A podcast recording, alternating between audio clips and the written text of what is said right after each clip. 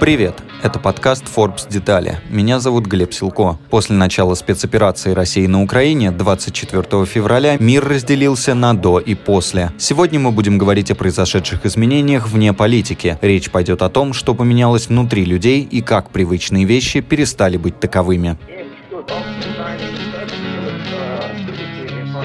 Введенные санкции, без сомнений, так или иначе затронули абсолютно весь российский бизнес. По многим индустриям особенно сильно ударил уход платежных систем – Visa и MasterCard. Многие сферы из-за невозможности проводить транзакции вовсе оказались парализованы. С такой блокадой столкнулись, в частности, разработчики видеоигр, как для компьютеров, так и для мобильных устройств. Так, многие пользователи до сих пор не могут купить цифровые продукты. Например, одной из первых возможность проводить платежи ограничила площадка Steam, по сути, главный мировой игровой маркетплейс. Именно на нем могут свободно размещать свои продукты даже независимые разработчики. И нередко там появлялись игры, которые впоследствии становились хитами, хотя были созданы лишь одним человеком. Как, например, Stardew Valley. Она продалась более чем пятнадцатью миллионами копий. Также в Steam размещалась и российская видеоигра «Черная книга» от пермской студии «Мартошка». Созданная крохотной по меркам игровых разработок командой из нескольких человек, она в две тысячи двадцать первом получила звание эр пэ гэ года от профильного журнала «Игромания». Вместе с тем стала популярной, вызвала серьезный интерес со стороны игроков и долго обсуждалась в социальных сетях. Всего за двадцать дней после появления в Steam она преодолела отметку в сто тысяч проданных копий. Теперь по понятным причинам приобрести «Черную книгу» не представляется возможным. В такой ситуации оказались все российские разработчики. Безусловно, существуют обходные пути, чтобы все-таки покупать игры или, если речь идет о мобильных продуктах, оплачивать внутренние покупки, не используя Visa и MasterCard. Пользователи обращаются к банковским картам, выпущенным за рубежом, или специальным карточкам самих магазинов, которые пополняют внутренний счет. Их можно приобрести через оставшиеся и работающие в России электронные платежные системы или используя иные обходные пути, поясняет эксперт по продвижению и монетизации мобильных приложений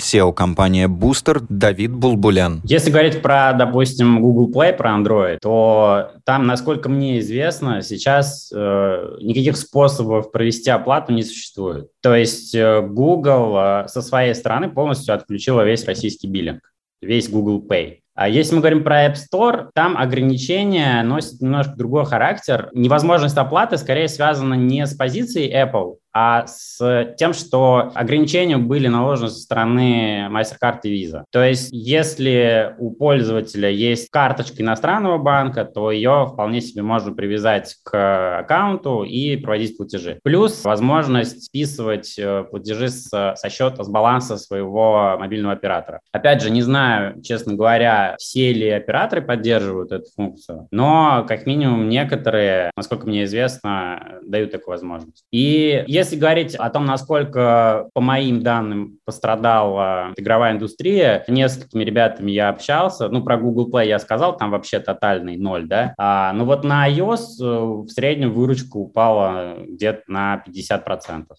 плюс-минус, у всех. Честно говоря, мы ожидали, что она упадет сильнее. Тут скорее вопрос, ну, то есть откуда вот эти ожидания рождались, да, что она может сильнее провалиться. То есть понятно было, что привычный способ оплаты не работает. Соответственно, вопрос стоял так, а какая доля аудитории вообще, в принципе, условно будет замотивирована искать альтернативные способы, то есть как-то там озаботиться заранее о том, чтобы иметь возможность эти платежи проводить. И, ну, наш прогноз был, что, скорее всего, очень небольшая доля, ну, типа там пятнадцать-двадцать процентов, может быть. Но по факту оказалось, что нет, многие там каким-то образом заранее предусмотрели. То есть кто-то, возможно, купил карточки предоплаченные, да, вот, и пополнил баланс. То есть там есть возможность в App Store закинуть себе на баланс предварительно авансовую сумму, и с нее потом уже платежи будут списываться. Кто-то там, может быть, где-то обнаружил возможность вы, выпустить иностранную карточку, собственно, привязал. Там есть всякие эти электронные платежные системы, которые можно выпустить карту виртуальную, пополнить ее, там, не знаю, криптовалюты, еще как-то. Вот, кто-то, может быть, вот, собственно, использует баланс телефона. Вот. Но, честно говоря, опять же, это вот пятьдесят процентов это падение за февраль. Сложно сказать, что там будет дальше. Вероятнее всего, если вот ситуация сохранится текущей или там, не дай бог, будет ухудшаться, то, скорее всего, падение продолжится.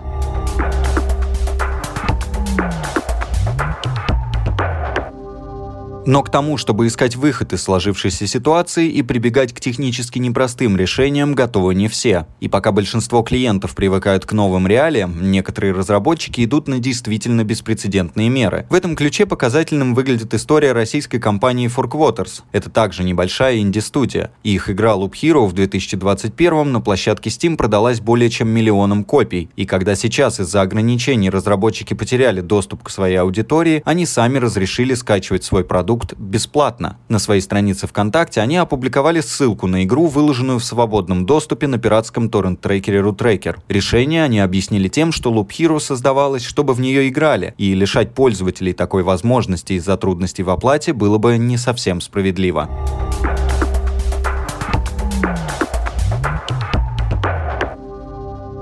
Сложившаяся ситуация одновременно подстегнула чисто российский игровой рынок. И хотя в интервью Forbes разработчики говорят, что их аудитория выросла пока не сильно, она, по крайней мере, не уменьшилась. Есть и другая сторона. Помимо того, что официально играть в зарубежные продукты стало сложнее, цены стали расти и на сами устройства, современные игровые консоли и профильные комплектующие для компьютеров. Их стоимость из-за пандемии без того росла в последние годы, а сейчас цифры на ценниках устремились вверх еще сильнее. Это стало позитивным моментом для развития относительно молодого направления облачного гейминга. Так называют специальные сервисы, которые позволяют пользователям играть в практически любые игры с их собственных устройств, независимо от внутренней начинки, а значит избегать сложностей, связанных с высокими требованиями современных продуктов к технической части. Работает это так. Пользователь при наличии у него стабильного и достаточно скоростного интернета подключается к серверам компании. Игра запускается не на его устройстве, а в облаке, и ему уже как бы транслируется картинка. Разница между обычным геймингом и облачным для конечного потребителя в итоге, в общем-то, незаметна. Игроку нужно лишь оплачивать подписку на сервис, и если ему не хватает игры с собственного каталога компании, то подключать к нему свои купленные отдельно продукты. В России самый крупный облачный сервис — My.Games Cloud. Компания уже давно показывает стабильный рост и пока какого-то резкого скачка пользователей не увидела, но то, что клиентов станет больше, там не сомневаются, рассказывает руководитель My.Games Cloud Роман Епишин. Интерес рос из года в год, и мы это заметили где-то с восемнадцатого, наверное, может быть, с начала девятнадцатого года, и каждый год рост был существенно выше прогнозов именно по игровому рынку. Ну, то есть это даже и у аналитиков отражено, там у того же NewZoo, что от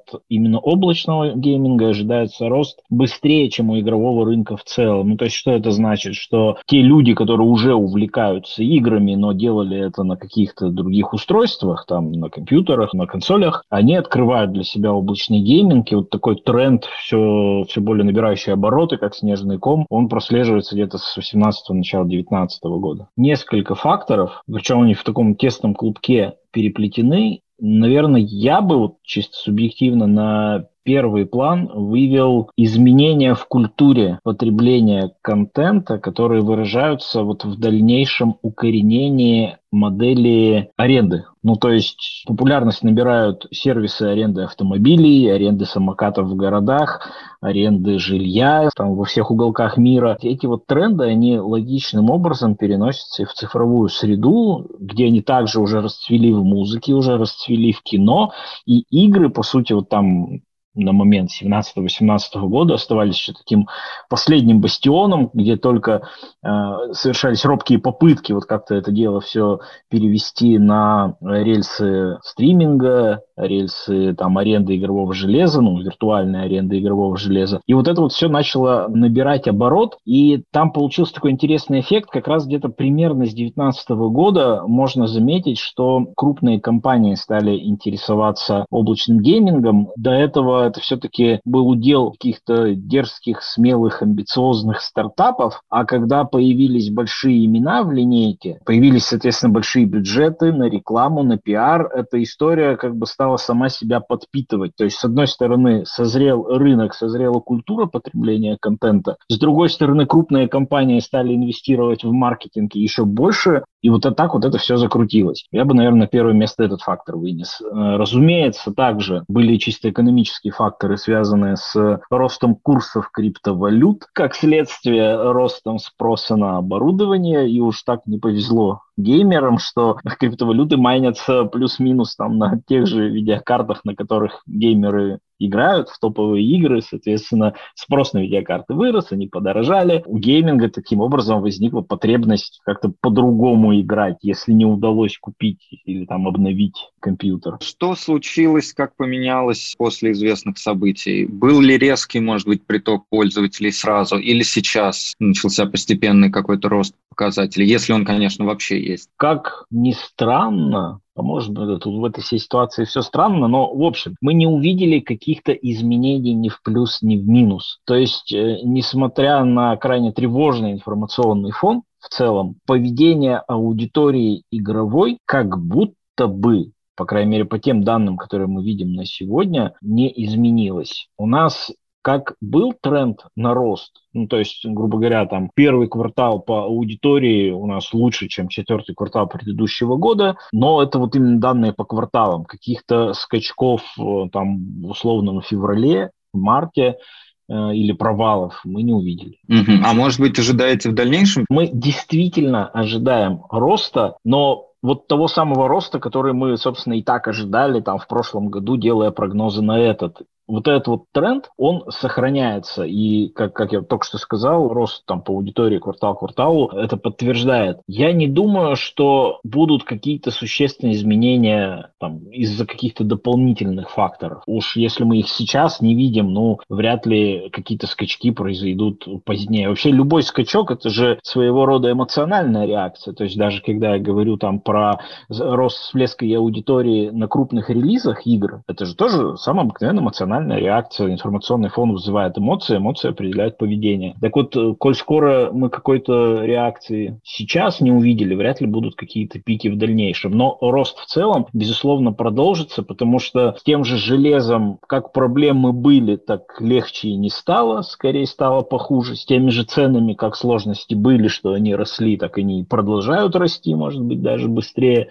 И получается, что все факторы, на которых мы строили свои прогнозы по росту, они остались остались в силе, может быть, даже в какой-то степени усугубили. Были ли какие-то проблемы в первые, может быть, как раз недели с проведением платежей со стороны пользователей? Какие решения удалось найти, чтобы обеспечить бесперебойную работу? Ну, смотрите, нам тут в этом смысле, чего греха таить, полегче, поскольку мы сейчас сфокусированы на рынке России. Внутри России, кажется, не было никаких проблем, но, в общем-то, банки об этом сами и говорят, что все, что внутри страны, оно как работало, вот такие продолжают работать. Есть сложности, понятно, у мобильных приложений. У нас есть My.Games Cloud, мобильное приложение. Ну, там, соответственно, просто им можно пользоваться, этим приложением, то есть играть на телефоне, но оплачивать игровое время или покупать подписку нужно на сайте. Вот, вот вся история. А так все работает.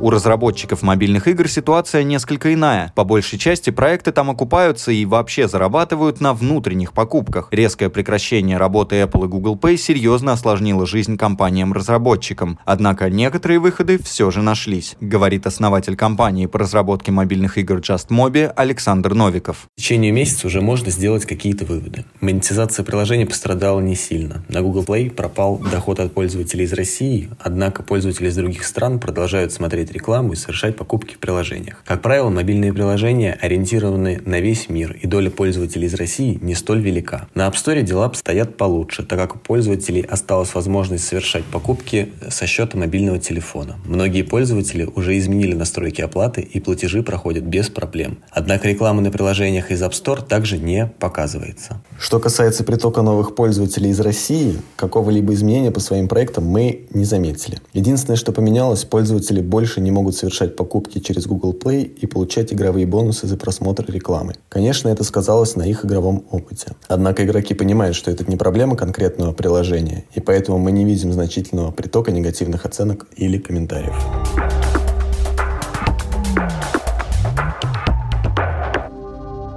Что же в итоге? Есть ли будущее у российского рынка, особенно мобильного? Пока перспективы выглядят туманными, но постепенная переориентация пользователей на новые способы оплаты дает определенную надежду, продолжает си и о компании Appbooster Давид Блбулян. Есть теперь сложности с вообще продвижением и рекламными кабинетами по понятным причинам. Остаются ли какие-то способы вообще рассказывать разработчикам о своих проектах аудитории? Ну, способы остаются, да, вот как бы те платформы, которые заблокированы у нас, они традиционно считались основными источниками трафика, да, и пользователей, но есть же российские платформы, там тот же Яндекс, есть MyTarget, он объединяет в себе как площадки все практически социальные сети российские, там ВК, не знаю, Одноклассники, то есть, в принципе, возможности привлекать трафик-то есть. Вопрос в том, а зачем?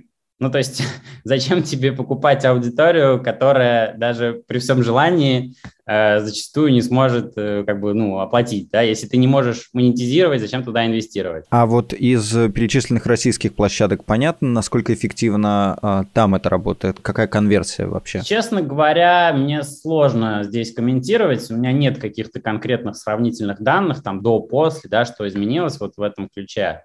Могу только предположить, что, ну, в принципе, скорее всего, конверсия будет примерно такая же, как и раньше. То есть э, э, это, это не какой-то новый формат, который не был привычен пользователям этих социальных сетей. То есть э, что в ВК, условно, у тебя в ленте появляется какой-то плейсмент рекламный, что в Фейсбуке было так. То есть, в общем-то, механика та же самая, и ну, с точки зрения конверсии будет то же самое. Единственное, что стоимость трафика, вероятно, снизится, просто потому что желающих закупать будет меньше, потому что остаются наверняка какие-то модели, которые еще работают, или, может быть, даже они стали там бенефициарами этой ситуации, и какой-то у них произошел аплифт, да, в, своих, в их показателях, там, не знаю, в метриках, просто из бизнес-модели, из конъюнктуры. И им будет, наверное, несколько проще и дешевле закупать трафик. Вот. Но глобально, если мы говорим конкретно про игровые компании, то там мне, честно говоря, сложно представить какую-то модель, которая могла бы от этой ситуации там что-то приобрести. В некотором смысле это видится как такое, ну, как это начало конца. Есть ли действительно такое ощущение на рынке? А, ну, опять же, понятно, что есть какие-то вертикали, которые выиграют, по крайней мере, в моменте, да, там тот же Booking ушел, не знаю, там на его место встанут другие, там, или Rutube, например, у него в десятки раз выросло количество инсталлов, да, после блокировок. Но, опять же, вот если про игры конкретно, эм, ну, не знаю, хочется, конечно, что-то позитивное найти, но вот э, тяжело в этом смысле. Ну, то есть, да, там есть разговоры о том, что э, мы можем сделать свой внутренний какой-то стор, но технически это возможно сделать только для Android, потому что, ну, Apple — это закрытая, очень регулируемая экосистема, и там просто технически нет возможности устанавливать приложения на девайсы из э, каких-либо третьих источников. Существует только один источник — App Store, который полностью под контролем Apple. И да, там очень много было инициатив, они и сейчас есть, законодательных в Европе, там в США, которые направлены на то, чтобы заставить Apple разрешить, собственно, разработчикам, вернее, пользователям устанавливать приложения там, из тех источников, которые они хотят, ну, из каких-то других, альтернативных. Но дальше разговоров, обсуждений это пока не сдвинулось. И даже, по-моему, закон приняли, и уже там все немножко обрадовались, но Apple каким-то образом смогла там через апелляцию или еще как-то, в общем, это все откатить обратно. Ну, то есть я бы не рассчитывал, что это произойдет там в ближайший год или два. То есть App Store, скорее всего, будет э, закрыт вот в, в этой ситуации. Какой-то свой локальный там аналог Google Play, э, теоретически это можно сделать, вопрос его привлекательности, да, для разработчиков. На этом рынке многие сейчас релоцируются, чтобы продолжать разработку, и это, кажется, видится единственным таким выходом, чтобы не останавливать работу и при этом не терять одновременный доступ к пользователям. Ну да, релокация, как минимум юридическая, я думаю, что об этом сейчас задумывается любая игровая компания. В принципе, честно говоря, российский игровой, вот если говорить про конкретно мобильный рынок, он ведь не такой большой, то есть это порядка одного процента от всего мира. Это мы говорим про времена, когда все было хорошо, да, все было нормально. И, и даже тогда российский рынок не был особо в приоритете, скажем так. Поэтому сейчас я так предполагаю, что практически любой разработчик игр, он задумывается и, вероятно, вероятнее всего уже делает какие-то шаги в сторону, как минимум, вот, собственно, юридической э, релокации, да, выстраивания какой-то инфраструктуры, которая позволит э, продавать свой продукт на глобал, на глобальные рынки. Могут ли чисто российские проекты сейчас ожидать какого-то увеличения резкого своей аудитории, потому что они просто доступны, и там не заблокированы никакие способы внутренней оплаты? Смотрите, опять же, вот если мы говорим в текущей ситуации, да, App Store функционирует, App Store работает, то есть скачивать, в принципе, можно, оплачивать, опять же, там, ну, какая-то часть пользователей что-то может делать. И, ну, буст с точки зрения количества пользователей, возможно, ну, невозможно он произойдет, потому что просто люди перераспределятся на какие-то доступные им игры, да, если те, к которым они привыкли, например, перестали э, существовать, там, скажем так. А, либо, ну, часть аудитории, наверное, будет искать какие-то обходные пути, скачать все равно любимую игру, да, то есть такие варианты тоже есть через, там, какие-то э, создание сторов э, ну, там, в других странах, ну, еще какие-то механизмы. Перераспределение произойдет, но, опять же, если они не смогут платить, то просто российскому издателю, российскому разработчику это будет неинтересно. В онлайн-играх там э, платежная система независимая, то есть ты можешь включить местный российский биллинг, мы знаем, что э, эти ограничения не распространяется на российский биллинг, да, вот у страны Visa, MasterCard, и, и спокойно принимать платежи. Но а что делать вот с тем же App Store, который традиционно считается самым, ну, самой платежеспособной аудиторией?